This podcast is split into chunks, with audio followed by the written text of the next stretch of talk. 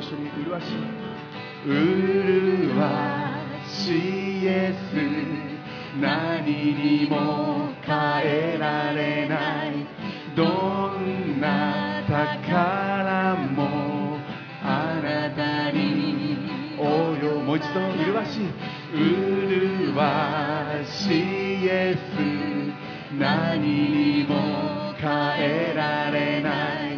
どんな宝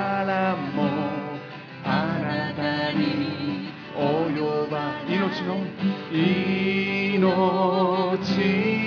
の限りあなたをあが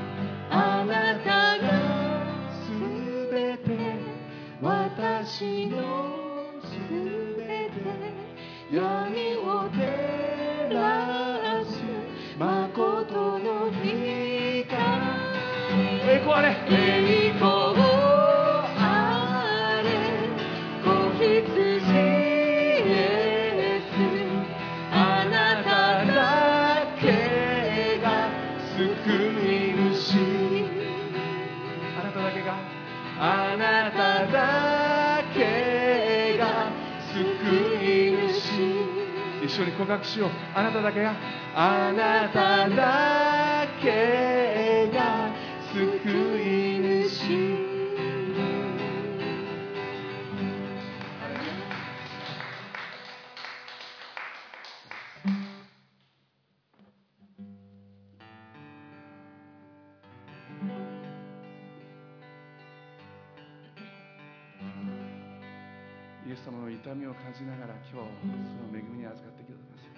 様あなたの贖いを感謝します。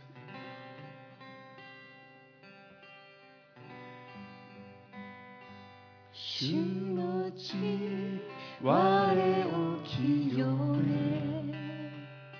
主の血自由にする主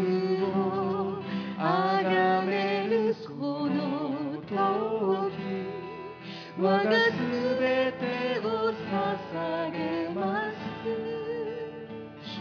主の手我がため裂かれ。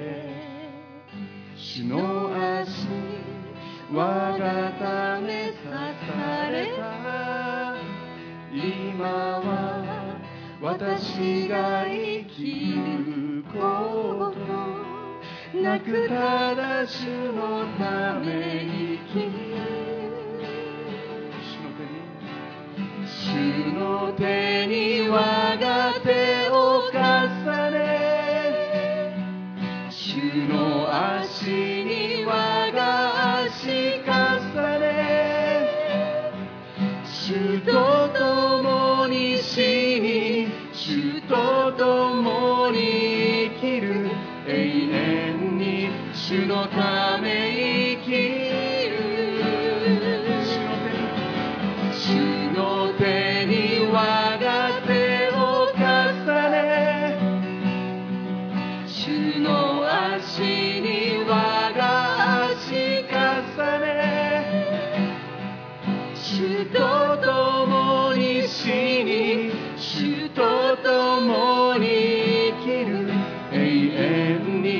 主のため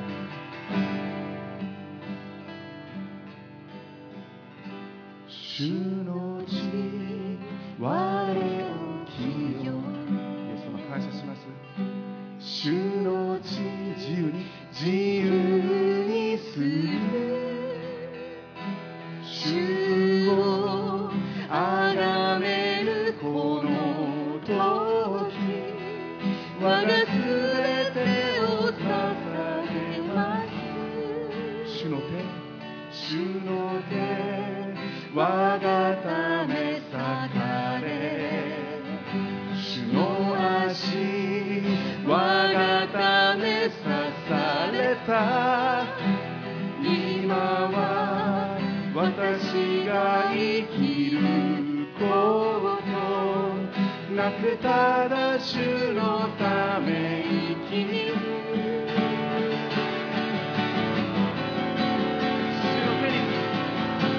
主の手に我が手を重ね主の足に我が足重ね主と共に死に主と共に主のため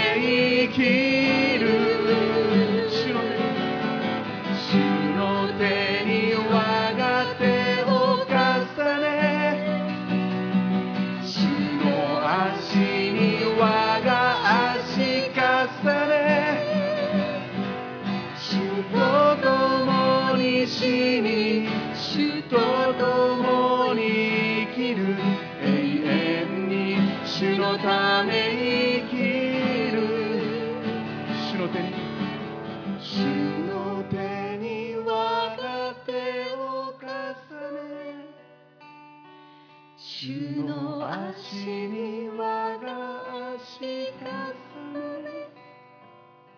主と共に死に主と共に生きる。永遠に主のため生きる。一緒に宣言しよう。主主の手に我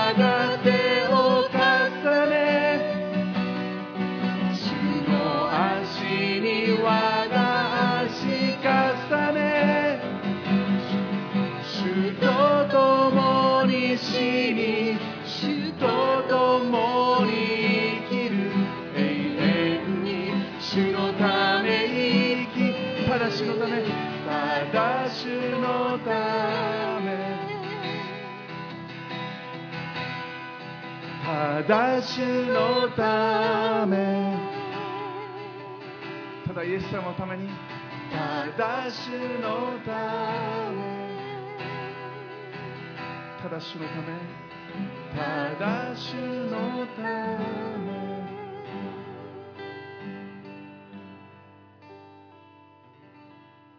お祈りします。天のお父様あなたの皆を褒めたたえます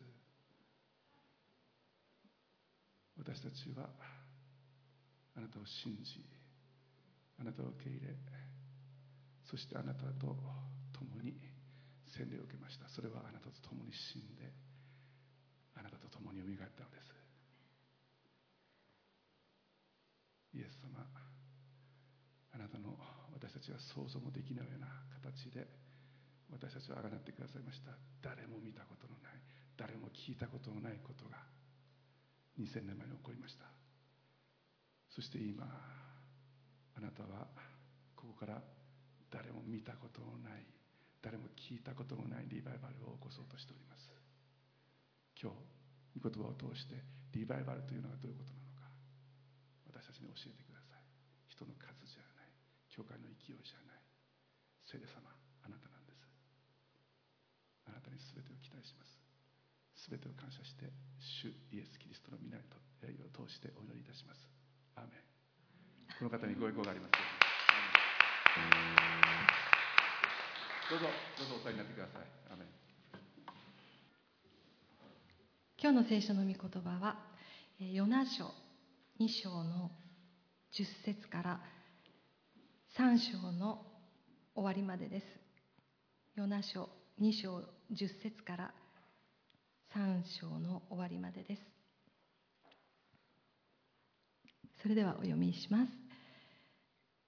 主は魚に命じてヨナを陸地に吐き出させた。再びヨナに次のような主の言葉があった。立ってあの大きな都ニデメに行き私があなたに伝える宣言をせよ。ヨナは主の言葉の通りに立ってニデメに行った。ニデメは行き巡るのに3日かかるほどの非常に大きな都であった。ヨナはその都に入ってまず一日分の道のりを歩き歩き回って叫んだ。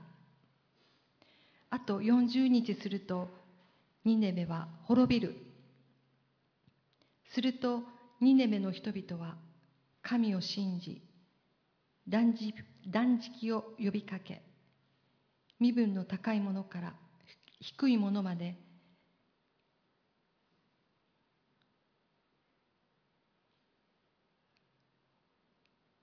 なんていうか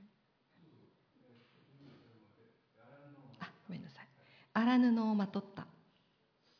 このことがニデベの王の耳に入ると彼は王座から立ち上がって王服を脱ぎ捨てて荒布をまとい灰の上に座った。そして王と大臣たちの命令によって次のような布告がニデメに出された。人も家畜も牛も羊も皆何も味わってはならない。草をはんだり水を飲んだりしてはならない。人も家畜も荒布を身にまといひたすら神に願いそれぞれ悪の道とその横暴な行いから立ち返れ。もしかすると神が思い直して憐れみその燃える怒りを収められ私たちは滅びないで済むかもしれない。神は彼らの行いを。すなわち彼らが悪の道から立ち返ったのをご覧になった。そして神は彼らに下すと言った災いを思い直しそれを行われなかった、えー今日のメッセージのタイトルは「ひたすら神に願い」です。では先生お願いします。皆さんおはようございます。主イエス・キリストの皆を心から褒めたたえます、えー以前ヨナ書の1章2章を皆さんと共に開きそして神の御心を探ってきました。今日はヨナ書の3章です。今日のメッセージのタイトルはひたすらひたすら神に願いです。ヨナ書はですね4つ4章で構成されてます。その、えー一章一章が特別な意味を持っています。まず最初の1章は神の御顔を避けてつまり神から逃れる道です。神から逃れる道。そして2章は神に祈ったんですよね。もう一度あなたの栄光を仰ぎ見たいんです。つまり神に立ち返る道です。そして今日3章は神と共に歩む道。そして4章は神と争う道です。今日はその3章を皆さんと一緒に見ていきながら神の御心はどこにあるかを探っていきたいと思います。一言お祈りします。天のお父様ありがとうございます。今日あなたがこの小さな群れを祝福してくださってそして神と和解させてくださる道を開いてくださったことを主を覚えて感謝します。あなたは今日の御言葉を通して悔い改めの大切さを教えてくださいます。罪を自分で認める辞任することの大切さを教えてくださいます。そして完全に神に立ち返って悔い改める時神が思い直されて私たちを救ってくださることも私たちは今日覚えたいと思います。主どうぞこの汚れた唇を通してもあなたは語ってくださいます。聖霊様聖霊様語りましょう。どうぞ大胆に語ってください。すべてを委ねして主イエス・キリストの皆を通してお祈りいたします。アメン。どうぞ、えー、聖書をお開きになってください。ヨナ書。えー、っと今日は3章なんですけどもヨナ書の1章をちょっと開いていただけますか。ヨナ書1章。お開きになりましたでしょうか。ヨナ書1章1節アミタイの子ヨナに次のような種の言葉があった。ここではヨナという人のお父さんがアミタイっていうことしか情報ありません。しかしですね第二列王記14章23節を読みますと、まあ、開かなくていいです。読みますとですね彼がガテヘフェガテフェファルという地の出身であることが分かります。これガリラヤ地方なんですね。イエス様が育ったナザレから約7キロから9キロぐらいの場所にあります。皆さん彼ガリラヤ出身の預言者なんです。イエス様の時代にですねパリサイ人立法学者からはパリサイ人立法学者たちは言ったんです。ガリラヤからいいものは一つも出ない。ガリラヤから預言者など出るわけがない。あんな貧しいあんな汚れた町から預言者など。皆さん世のは預言者です。間違いなく。聖書に載っている通り彼は預言者なんです。でもパリサイ人立法学者たちは彼を預言者とどうしても認めたくない不都合な真実がありました。それはこれから見ていきたいと思います。2節主の言葉がこうありました。立ってあの大きな都ニネベに行きこれに向かって叫べ。彼らの悪が私の前に登ってきたからだ。ちょうどこの記事はですねおそらく紀元前850年から820年ぐらいのところだと思います。この当時アッシリア帝国今のイラクですねは、えー、周りの国を圧迫してました。アッシリアからぐっと南下していくとイスラエルがあります。彼らはですね、えー、彼らを、えー、イスラエルを攻め立てて、えー、貢ぎ物を収めさせたりしてました。非常に圧迫していたんですね。苦しめられていたんです。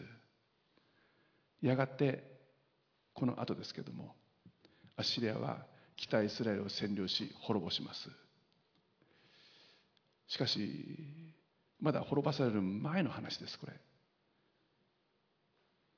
ヨナはですね神様からなんとそのアシリアの首都ニネベ大体、えー、1300キロぐらい離れてるんですけどもそこに行ってこいってわけですね。そして私の言葉を語れ。つまり悔い改めるように促せってわけです。こんなことできない。というのを思ったんですね。異教のですね皆さん他の神を信じているもう乱れに乱れた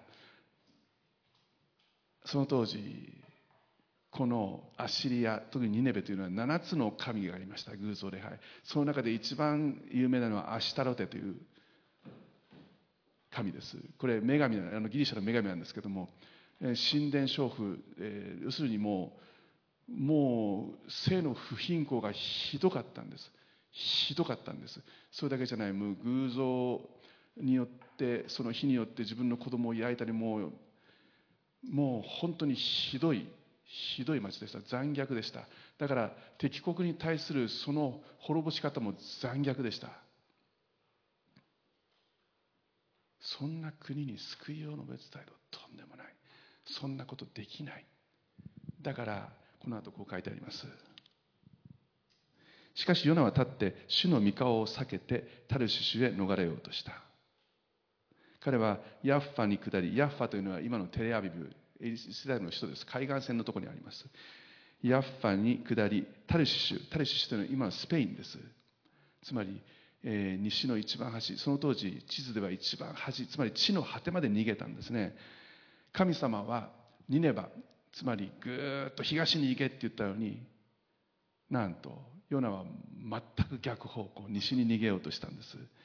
それが彼にとっての主の御顔を避けて。という意味でした。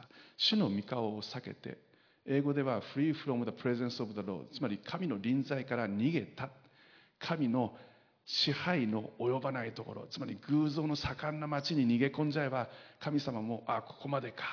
くそ。もう手が出せないと思ったんでしょうね。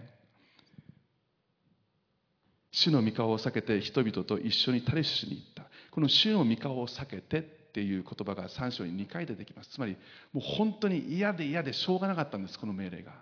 皆さん主の御顔を避けてっていう言葉はですね聖書に他でも旧約聖書に出てきます。例えば漱石の3章を開いてください。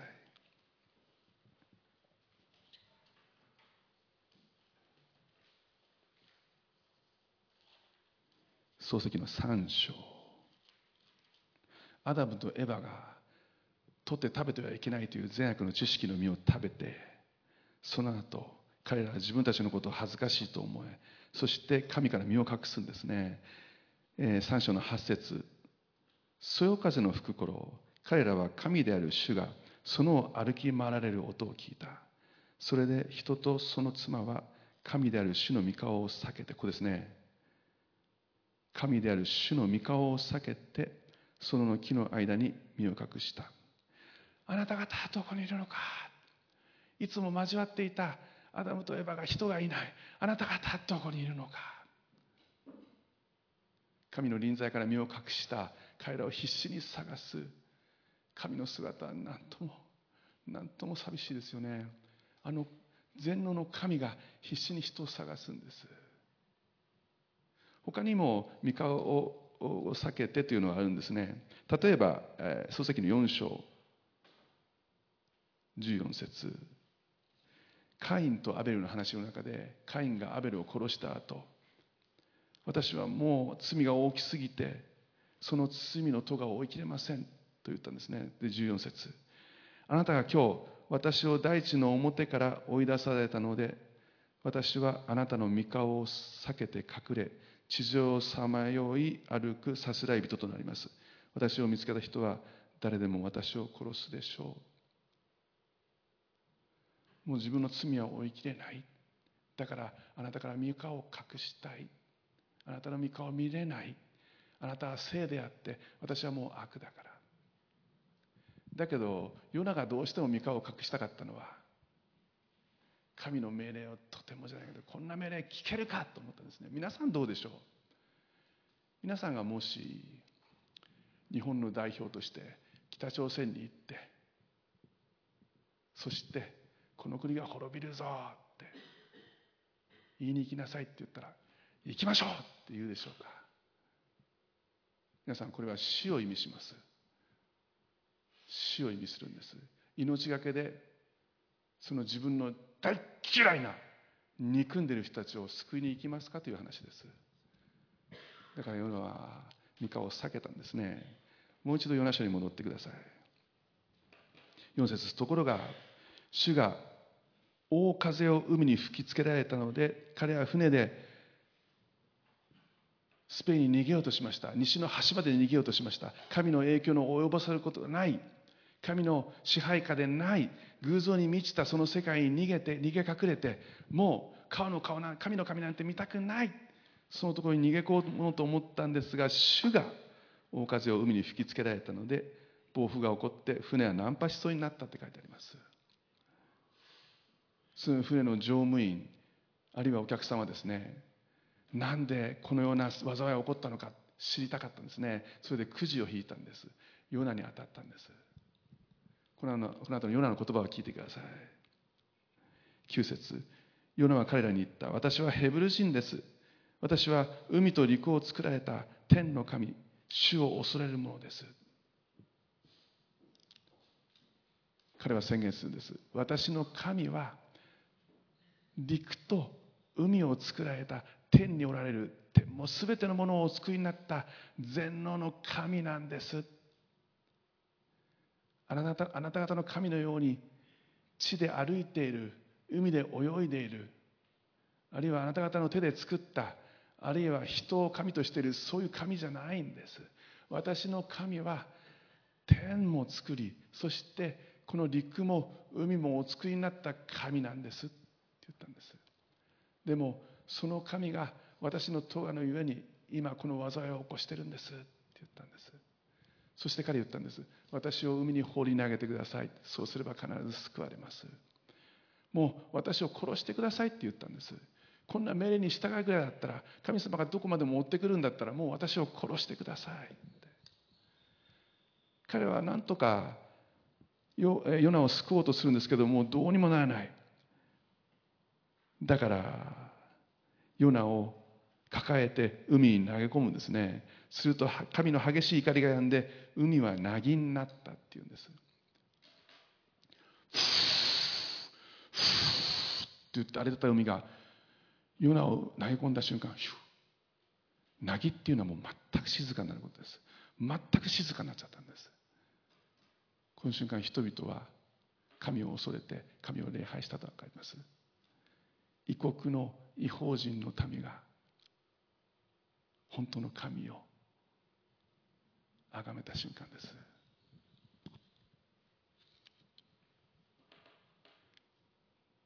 この後主は大きな魚を備えてヨナを飲み込ませた。もう死にたいと思っているヨナを神はもう一度救うんですよね。そしてヨナは三日三晩魚の腹の中にいた。イエス様がヨナの印以外に印はないと言ったのはここなんです。この魚こそイエス・キリストなんです。救ったんです。救ったんです。溺れる者は藁をもつかむと言います。その救われた魚の腹の中で3日今その孤独の中でこの皆さんぜひ皆さんにもお願いします。孤独な時間を作ってください。その時に必ずあなたは神とまみる時間を作ることができます。その3日3晩真っ暗い中でヨブは神を再び求めるんです。苦しみの中から私は主に叫びました。すると主は私に答えてくださいました。って書いてあります。そして彼はもう一度神に願うんですね。4節。私は言いました。私は御目の前から追われました。ただもう一度私はあなたの聖なる宮を仰ぎ見たいのです。もう一度あなたのご役を見たいのです。もう一度あなたの御業を見たいのです。私を憐れんでください。6節では私の後ろで地の貫抜きは私の後ろで永遠に下ろされました。もう私は絶対絶命でもうもう死が、ま、私を待ち受けてるだけなんです。でもこの後こう言います。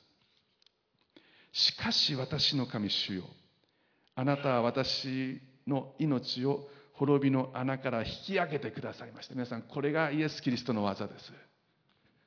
滅びの穴から引き上げてくださいました。9節。しかし私は感謝の声を上げてあなたに生贄を捧げ私の誓いを果たします。救いは主のものです。イエス様救いは主はあなたのものです。だからもう一度あなたの栄光を仰ぎ見たい。もう一度私は誓いを果たします。もう一度あなたと共に歩ましてください。神はどうしたんでしょう？今日の箇所。2章の10節主は魚に命じてヨナを陸地に吐き出させたって書いてあります。皆さんあのよく日曜学校でですね魚がピュッと吐き出せてダンと落ちたらそこはニネベだった。そこは足絵の人ニネベだったっていう話がありますけど違います。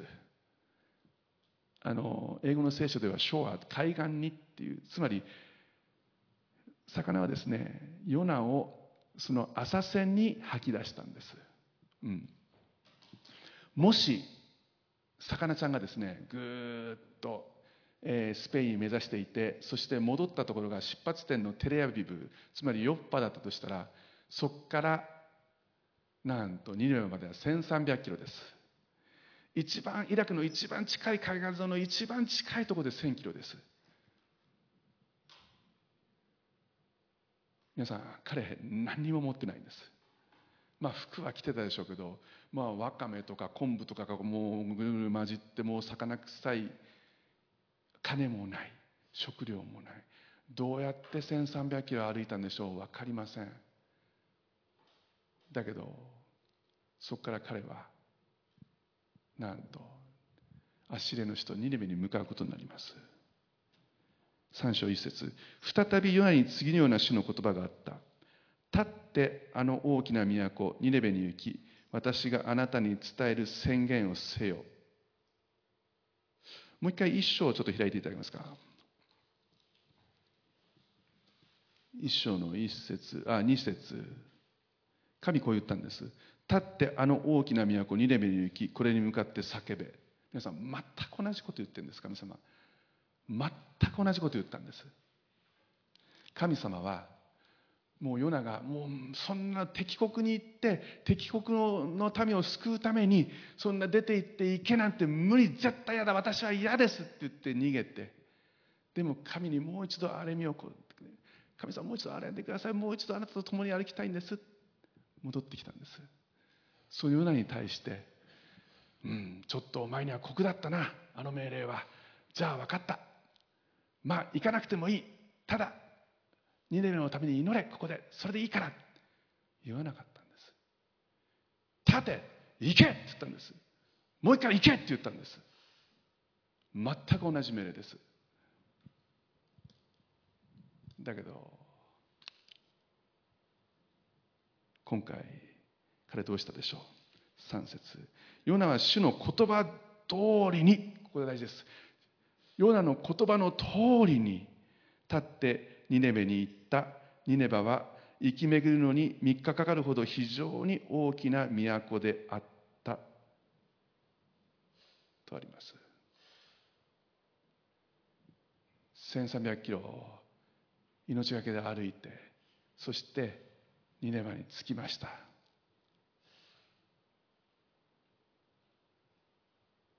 彼はびっくりしたと思います。そのあまりにも派手なあまりにもユダヤとは違うその光景に驚いたと思います。メソポタミアメソポタミア部分の最前線を言ってるのはこのニネバでした。全てが新しかったはずです。そして全てが偶像に満ちた。とんでもないとんでもないとんでもない街だったはずです。あまりにも大きくて全部を歩き回るのに3日かかるその1日目です。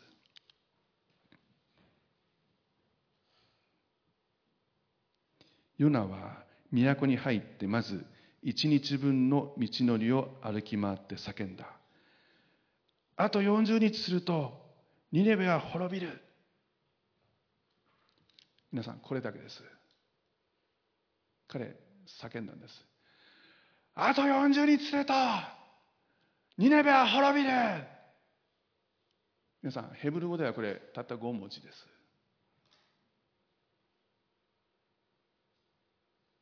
英語では40 days from now Nineveh will be destroyed 8文字です。中学校でも中学生でも覚えられます。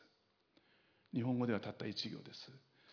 あと40日するとニネベは滅びるこれだけです。これを歩き回ってただ叫んだんです。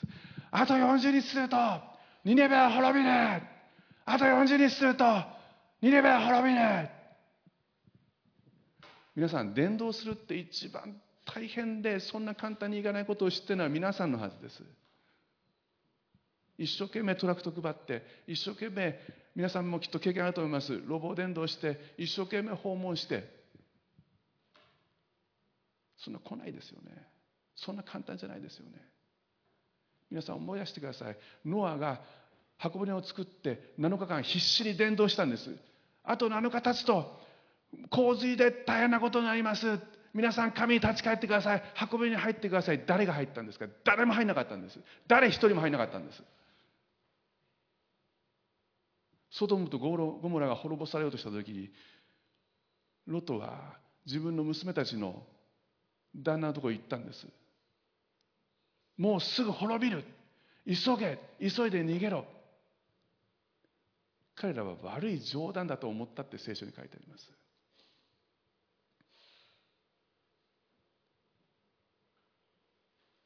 そんな簡単じゃないですよ。伝道って。でも彼がしたことはただ神の言葉を宣言しただけです。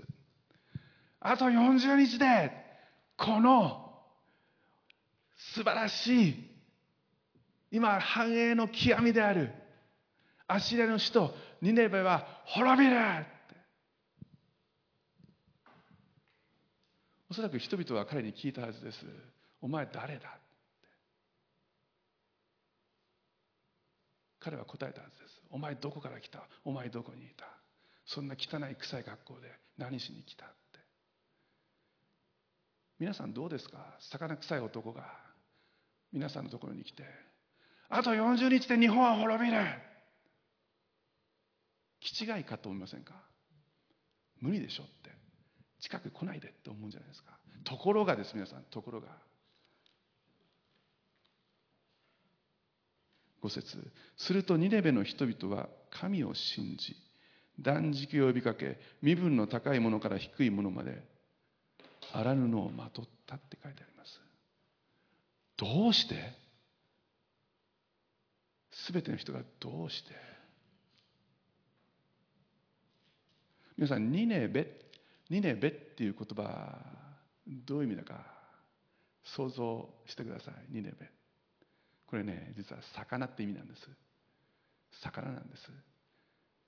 この町海岸沿いにはなかったですけども海岸から遠く離れてましたけどなんとチグリス川のすぐそばにあった町なんです。チグリス川を挟んで町が形成されてました。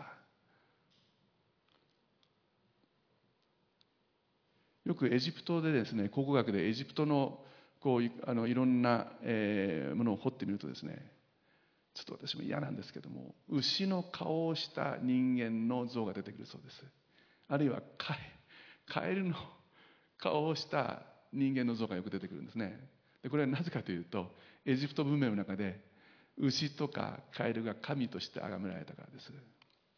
そしてねこのイラクのこの土地の要するに足で上がったところの遺跡を掘り出してみるとなんと魚魚に王冠がかぶられたそのような遺跡が発見されるそうです。つまり皆さんこのニネベという町では魚が神として崇められてました。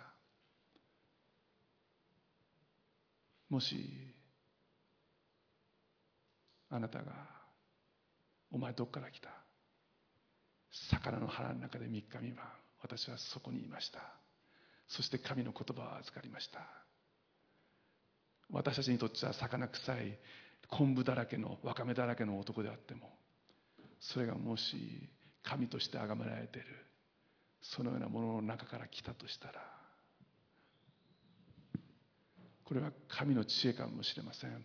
彼が魚の中から来たからだから人は信じたかもしれません。でもどんな方を使ってでも神はこのようにして人々を一瞬のうちに信じさせることができるんです。それが神です。彼らは荒布をまとってそして断食を呼びかけた6節。このことがニネベの王の耳に入ると彼は王座から立ち上がって王服を脱ぎ捨て荒布をまとい灰の上に座った。皆さんこの6節がものすごい大切なんでもしあのメモを取れる人が取ってください。ここにリバイバルの4つの大切な重要なポイントがあります。一つ目ニネベの王の耳に入ると耳に入るとつまり神の言葉を聞いたということです。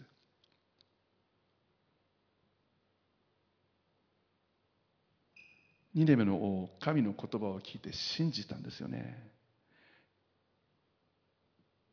ニネベの人々は神を信じって書いてあります。王様もそうなんです。神の言葉を聞いてそして信じたんです。その後彼は王座から立ち上がって王服を脱ぎ捨てこれは2番目です。王服を脱ぎ捨て自分の王服を脱ぎ捨てたんです。つまり自分はもう王ではないことを認めたんです。ただの人間に過ぎないことを認めたんです。自分のプライドを全部捨てたんです。自分を捨てたんです。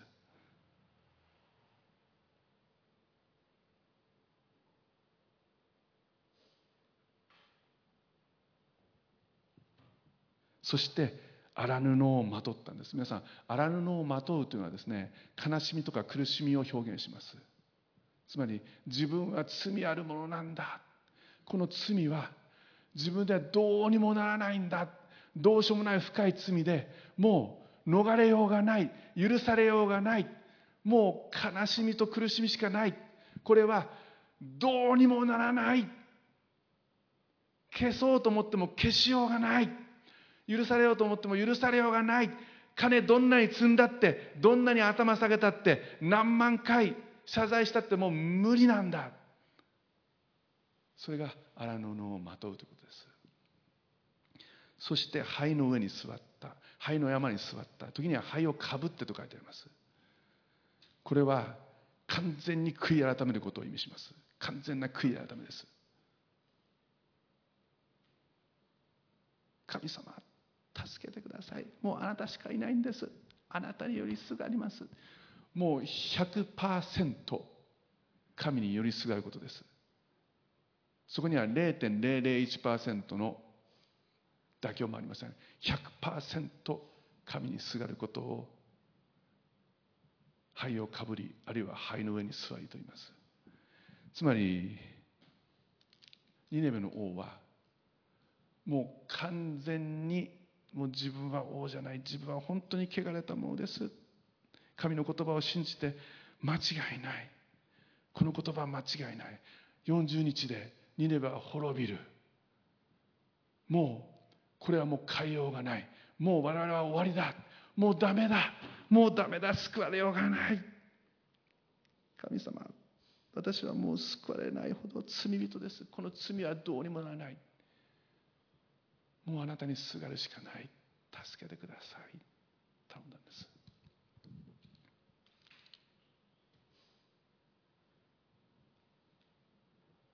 7節。そして王と大臣たちの命令によって次のような布告がニレベに出された。人も家畜も牛も羊も皆何も味わってはならない。草をはんだり水を飲んだりしてはならない。人も家畜も荒布を身にまといひたすら神に願いそれぞれ悪の道とその横暴な行いから立ち返れ。本当かなと思うんですけども牛も馬も羊も犬も全ての動物が荒布をまとったんです。それぐらい彼らは本気でした。人間も全員何も食べてはいけない。何日間断食したか書いてません。分かりません。だけど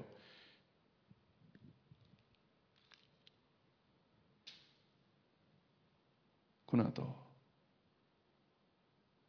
もしかするとって書いてあります。皆さんこれが大事なんです。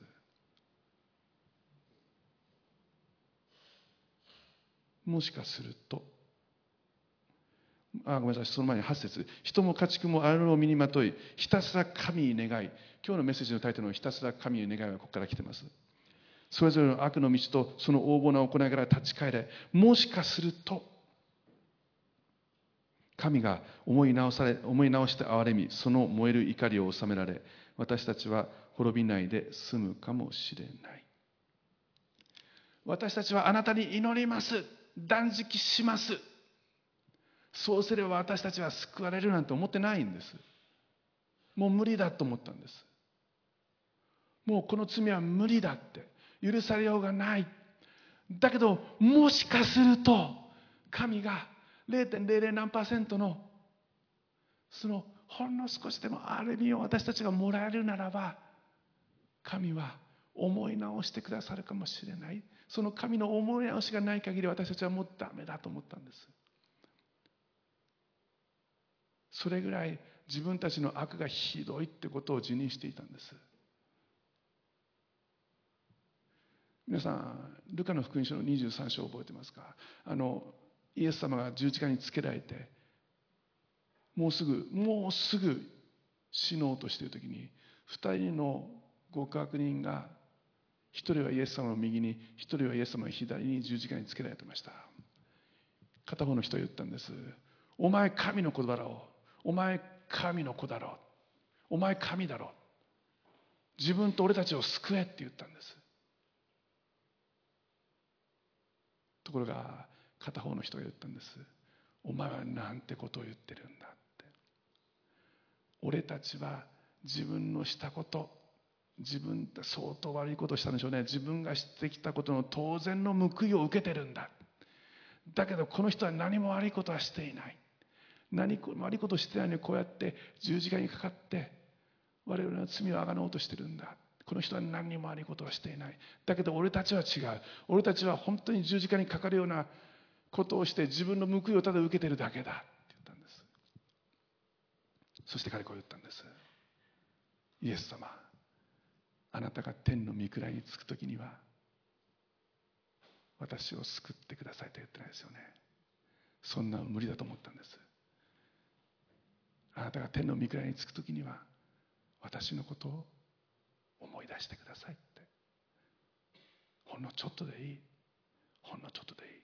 ああやつが地上にいたなって。思い出してくれるだけでいいんです。それだけで十分です。私は救われるなんてとても無理ですって。ひどいひどい罪人ですイエス様なんて言ったんですか？誠に誠にあなたに言う。今日あなたは私と共に。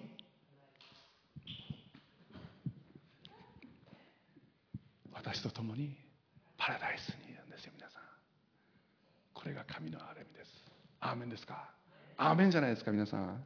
そうなんです。こうやって徹底的に悔い改める人神は絶対に見捨てないんです。10節。神は彼らの行いをすなわち彼らが悪の道から立ち返ったのをご覧になった。そして神は彼らに下すといった災いを思い直しそれを行わなかった。災いを思い直し。この思い直しというのはですねヘブル語で、えー、悔い改めるっていう言葉と同じなんです。つまり人間が悔い改めるっていうのと神が思い直すというのは同じ言葉が使われています。つまり人間にとって悔い改める神に立ち返るという言葉は神にとっては悔い改める必要ないわけですから。神は聖であるわけですから。だけども思い直したんです。もう一度優しく扱ったんです。つまり和解したんですよね、はい、今日皆さん4つのポイント一緒に握ってください。これがリバイバルのためのステップです。私たちはリバイバルっていうとよく間違ったことを考えます。わーって大勢の人が立ち上がってわーリバイバル起きたうん違います。リバイバルというのはこういうことなんです。一つ目神の言葉を聞くということです。一つ目神の言葉を聞く。そして信じるということです。皆さん信じるということは神の言葉を行うということです。御言葉の上に立って御言葉を行う力ある勇士たちをと聖書に書いています。神の言葉を聞いて神の言葉を信じるということは神の言葉を行うということです。東日本大震災でですねもう東北地方は甚大な被害を受けました。宮城県に名取市っていう海岸沿いにある町があるんですね。そこ、えー、5000人ぐらいの人口なんですけど750数名の方が津波で亡くなりました。そこにね今でも語り継がれている奇跡の保育園ってあるんです。その保育園はもうずっとずっと津波が起こる前からずっとその園長が津波の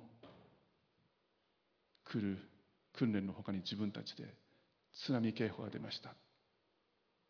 でうちの学校なんかでもね警報が出ましたっていうと学校の校庭に集まってそれで終わりなんです。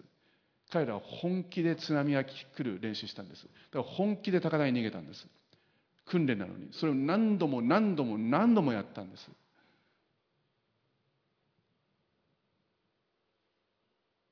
だから震災の時に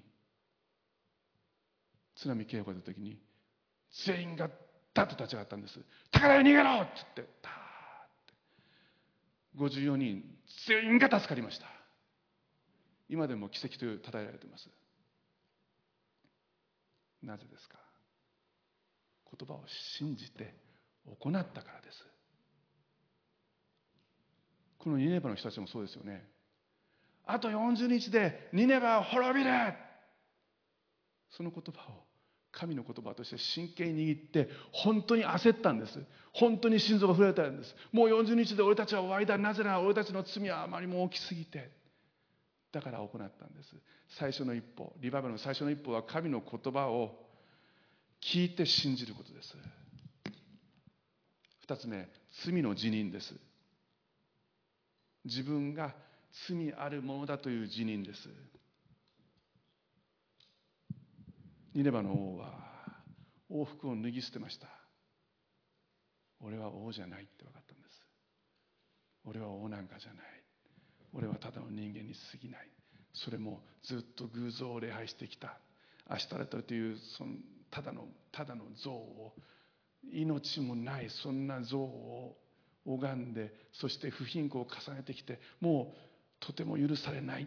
人々を散々傷つけて苦しめて殺してもう許されない。自分の罪は深い。その罪の辞任です。リバイバルが進むための2つの条件があります。一つは罪の辞任です。自分がどれだけ醜いかということです。もう一つは神が清いものであるというその理解です。その両両極端を理解しなくてはいけません。イザヤ書をちょっと開いていただけますか？イザヤ書。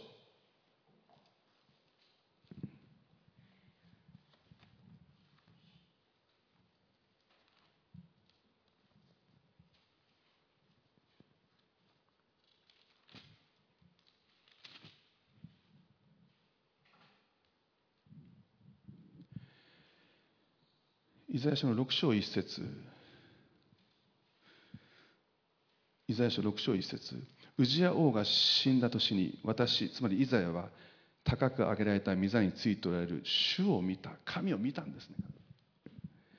その裾は神殿に満ちセラフィムがその上の方に立っていた。彼らはそれぞれ6つの翼があり2つで顔を覆い2つで両足を覆い2つで飛んでいて互いにこう呼び交わしている。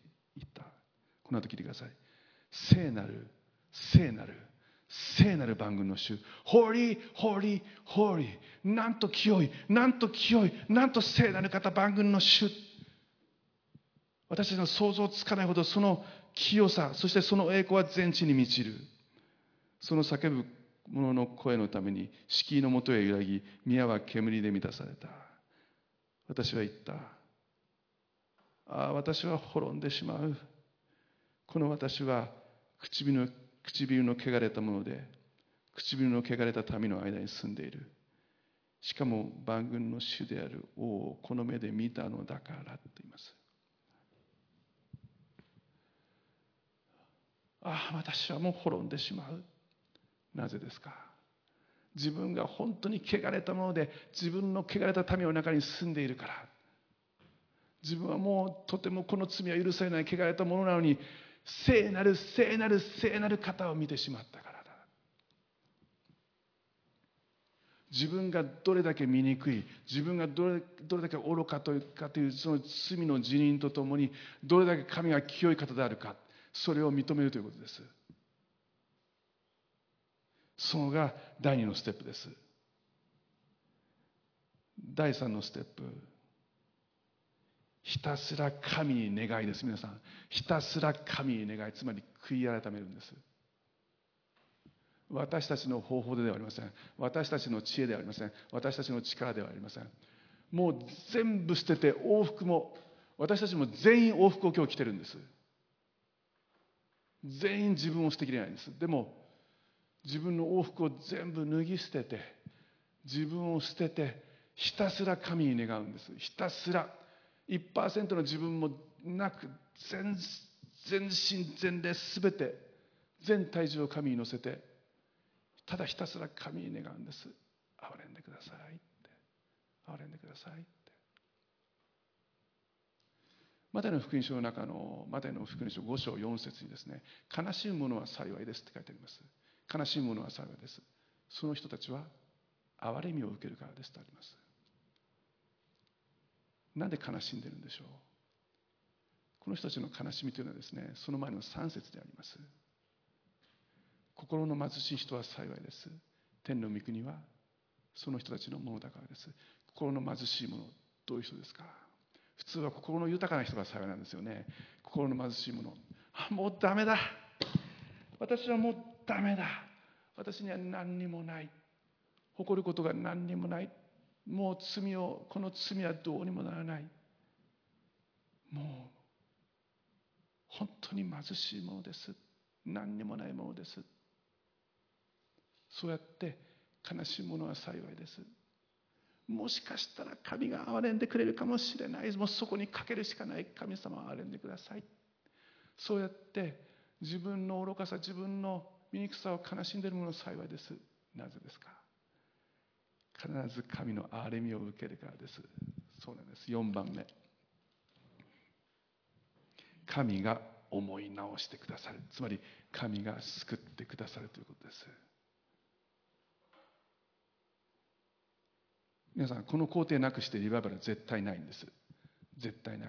ただお祭り騒ぎのように騒いで喜んで。それはリバイバルなんかじゃない。リバイバルというのはですね神の言葉を聞いて完全に打ちのめされてああ自分は本当に罪人です。神様もう私はもうダメだ。もうダメだ。なぜならあなたの清さを知ってしまったから。私の醜さを知ってしまったから。だけどあなたが憐れんでくださるならもしかすると救われるかもしれないと言って必死に神に願うんです。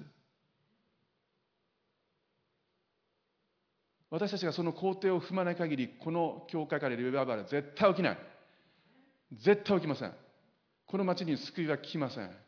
だけどもしこの小さな民が全員が荒布をまとって灰をかぶって本気で神の前にあと何百日で分かりません。何千日で分かりません。何十日かもしれません。この町は滅びます。あなたの言葉を信じます。でも救ってください。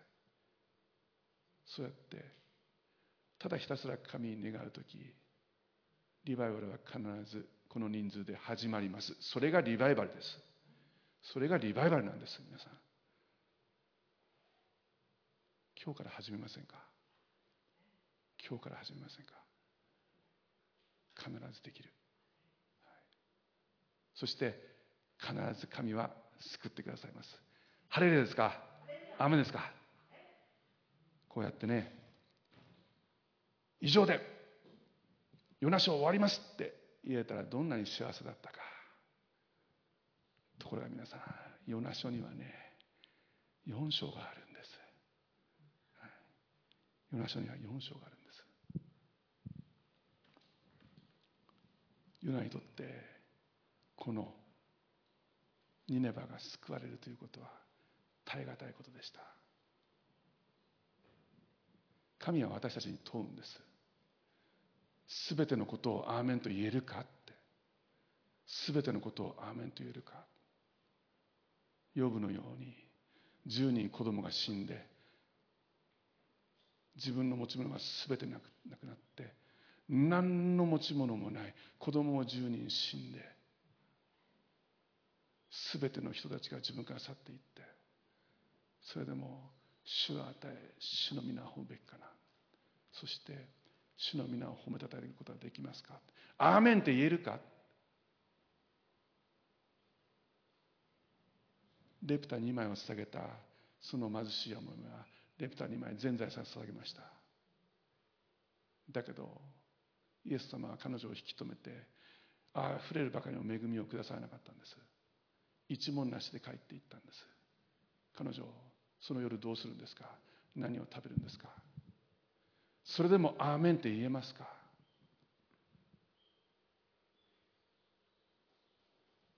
ダニエル書のシャダヤクメシャクアベデネゴは金の像を拝まなかったので炉で焼き尽くされるところをこう言ったんです。たとえそうでなくてもたとえ神が救ってくれなくても私たちはあなたの金の像を拝むことはありません。たとえ灰になったって真っ黒になったって私は神を褒めたたえるって言ったんです。死んでもアーメンって言うって。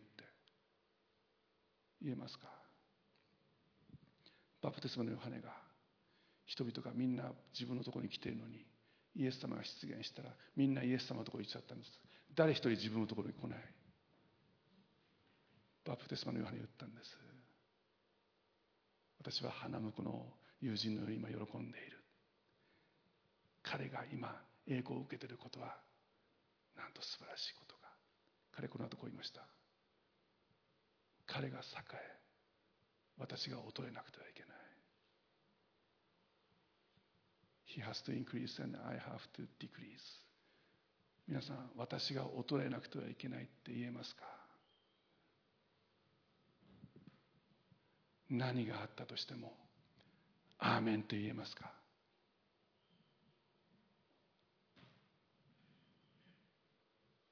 皆さんひたすら神に願うってそういうことなんです。何があってもひたすら神に願うんです。呼ぶ記の最後で神は呼ぶの持ち物を2倍にされたって書いてあります。後で皆さん、えー、と呼ぶ記の43章44章から見てください。そう書いてあります。そして羊と、えー、ラクダとそのような家畜の数を全部確認してください。一章で書いてある数とそして最後で書いてある数。本当に見事なまでに2倍になってます。ただ唯一おかしいなと思うところがあるんです。10人の子供が死んでるんだけどもまた10人の子供が与えられました。あれ？と思わないですか？そこだけが違うんです。10人の子供が死んだら2倍にするのは20人じゃないですか。皆さん神様は約束したんです。ヨブの持ち物を2倍にされたって。10人の子供は死んでないんです。天で生きてるんです。これは神の約束なんです。神を愛する人は必ず神が全てを働かせて益としてくれるんです。ヨブはその死んだ10人と天で再会しました。必ず神の言葉は成就します。神は必ず約束を守ります。皆さん最後の最後までひたすら神を求め神に願ってください。あなたの祝福を神が約束します。お祈りします。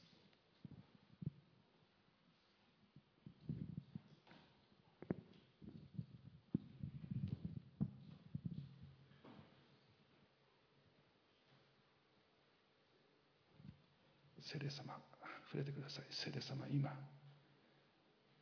今一人一人に触れてください。聖霊様自由に働いてください。自由に働いてください。皆さん自由にしてください。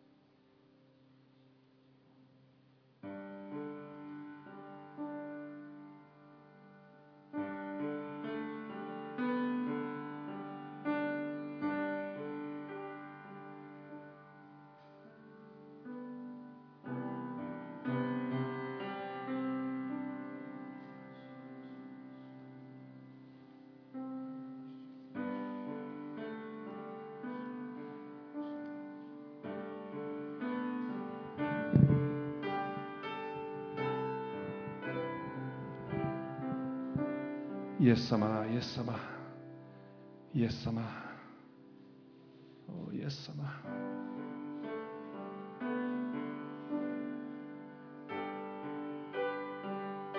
今日私たちは一人一人自分の往復を脱ぎ捨て荒布をまといそして悲しみ苦しみます。なぜなら私たちのその汚れは罪はどうにもならないからです。どうにもならないからです。そして灰の上に座ってあなたに願うんです。ひたすらあなたに願い求めます。もう無理です。あなたの清さを仰ぎ見自分の愚かさを汚れを見た時その圧倒的な隔たりによって私たちはもう無理です神様。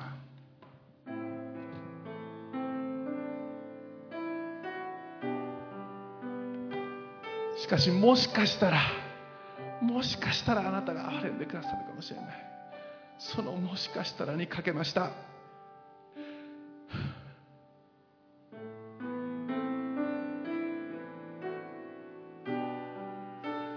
なたはそのもしかしたらを叶えてくださった。おおイエス様。イエス様。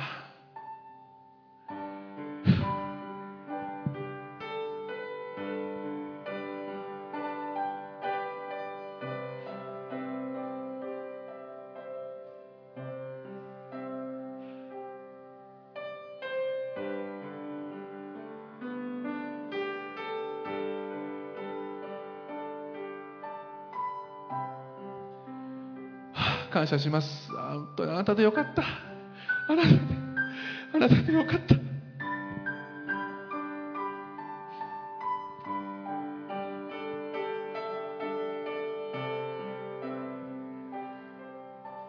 あなたでよかった。イエス様感謝します。イエス様感謝します。イエス様感謝します。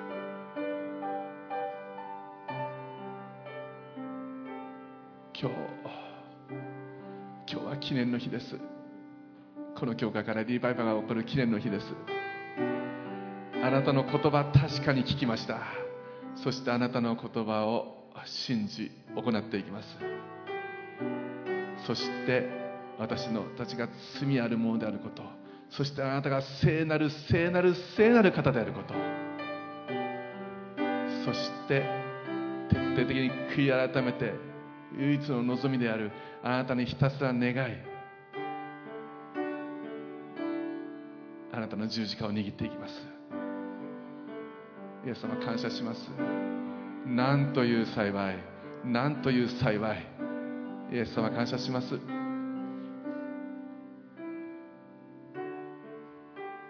この教会を通して多くの救いを私たちは見ていきます。主よ主よ。この小さな群れを導き祝福してくださいますように。あなたにご栄光がありますように。全ての賛美と全ての誉れと栄光をイエス様あなたに捧げます。感謝して主イエス・キリストの皆を通してお祈りします。アーメン。この方にご栄光がありますように。ハレルヤ。アメン。ハレルヤ。ハレルヤ。アーメン。感謝します。えー喜びの捧げ物を喜んで捧げてそして私たちの食物蔵も彼に満たしてもらいましょう。アメン。主を感謝します。感謝の心を賛美します。主を感謝します。主よ感謝します。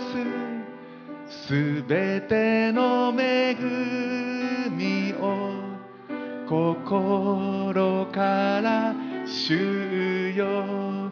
感謝します。命に勝る。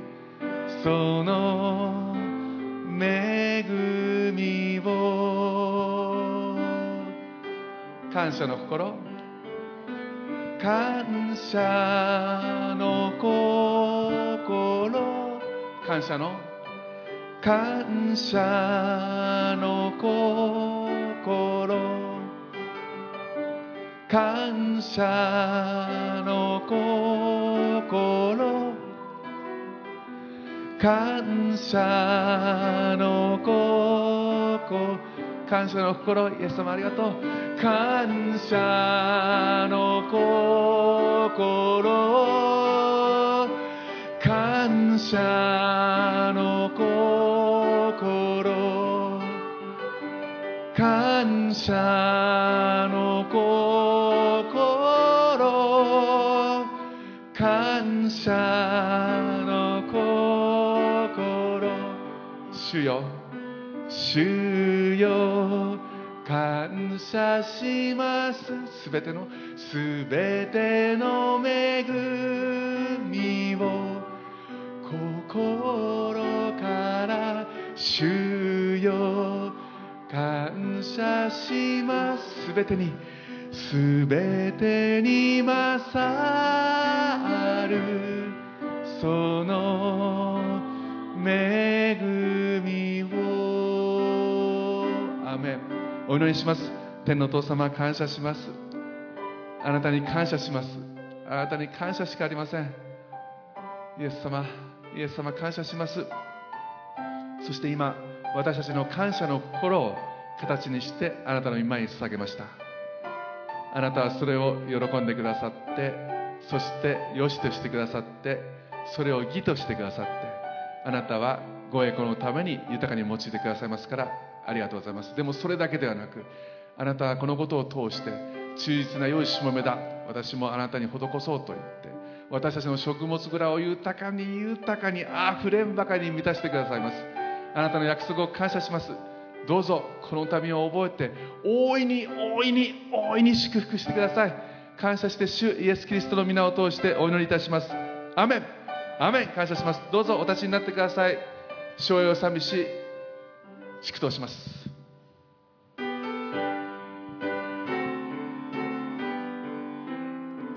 父御子御霊の大神にとこしえ変わらず見栄えあれ。見栄えあれ。アーメンア